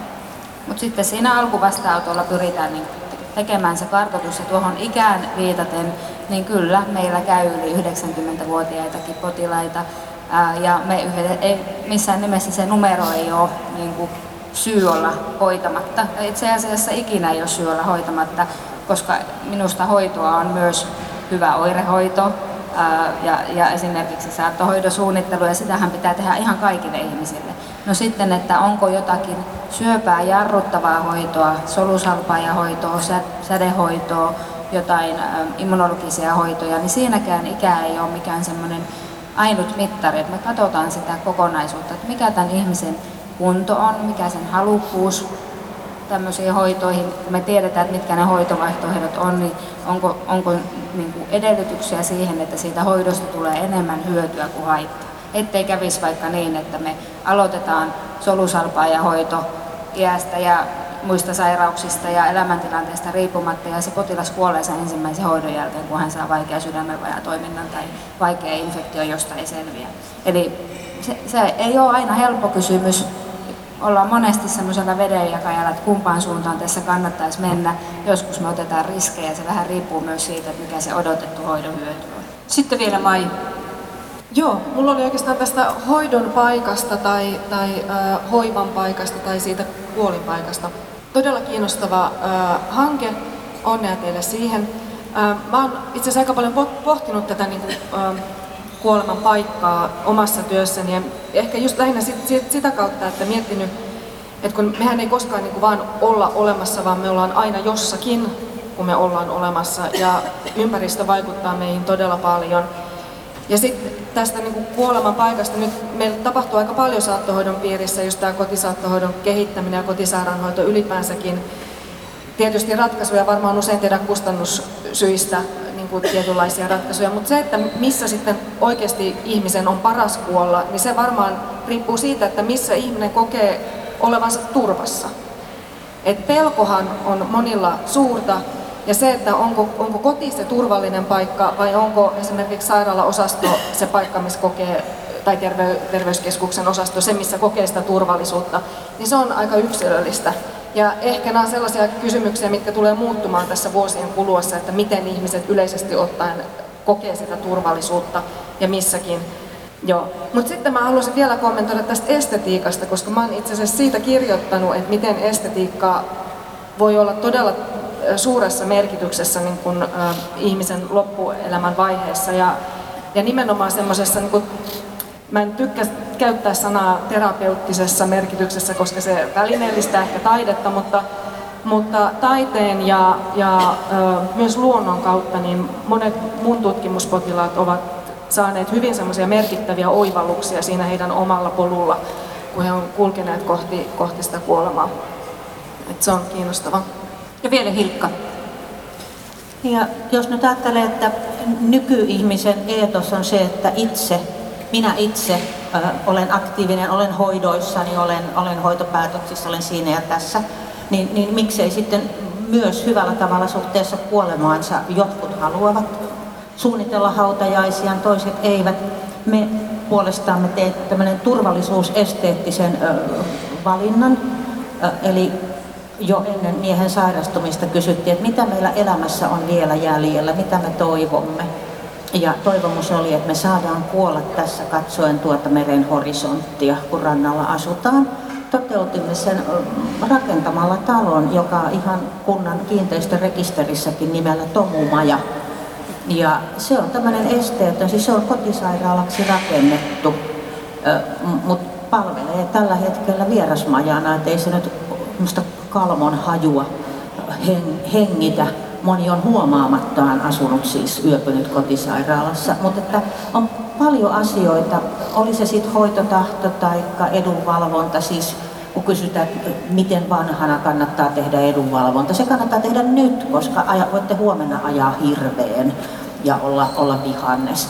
Eli voi myös hauskana projektina tarvitsen nähdä, mutta kuitenkin semmoisena, jossa myös oma aktiivinen toimijuus voi helpottaa. Nyt meillä on varmaan ehkä 5 minuuttia aikaa. Hyvin tietoisesti niin emme tehneet, kun me Mirja Siskon kanssa mietittiin tätä etukäteen, me emme tehneet tästä eutanasiakeskustelua, vaan tarkoitus oli keskustella nyt saattohoidosta, palliatiivisesta hoidosta ja niin edespäin. Mutta kysyn kuitenkin yhden kysymyksen ja olen muotoillut sen nyt näin, että en edes kysy, että pitäisikö ihmisen itse saada päättää tulevaisuudessa kuolemasta, vaan kysyn sen niin, että saako kuolemasta päättää itse tulevaisuudessa. Sanokaa ihan lyhkäisesti, mitä siitä ajattelette? Ja sitten kysyn sitä myöskin teiltä yleisöltä ja sitten me lopetamme, jotta me päästetään vielä muusikot esiin.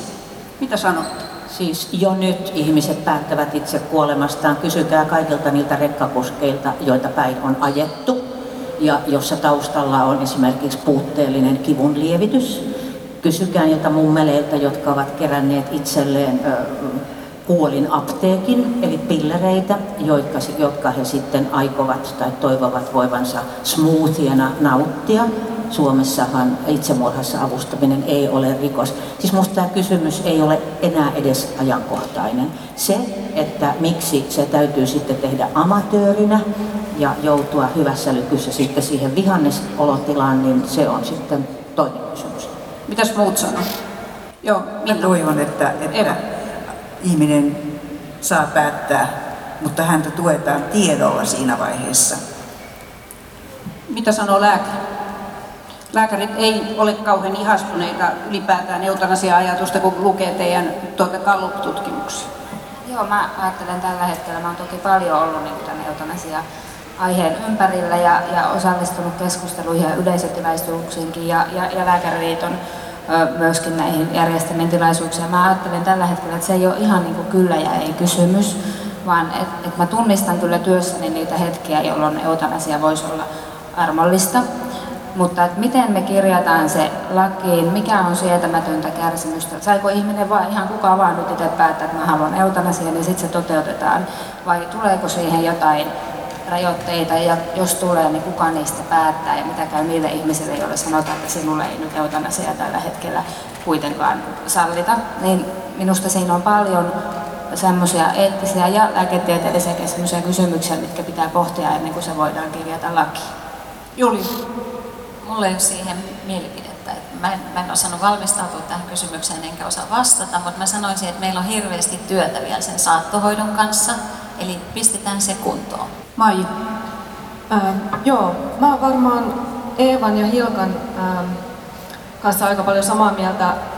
Toki lainsäädännöllisesti ja sit käytännön järjestelyiden kannalta eutanasiakysymys on todella haastava, eikä ollenkaan yksioikoinen. Mutta se, että kyllä mun mielestä itse pitää voida päättää, mutta tämä on yhteisöllinen asia myös. Se ei ole individualistinen asia, vaan se on yhteisöllinen ja yhteinen asia. Ja sit kenenkään ei pitäisi sen asian kanssa olla yksin. Kiitoksia tavattoman paljon teille panelistit.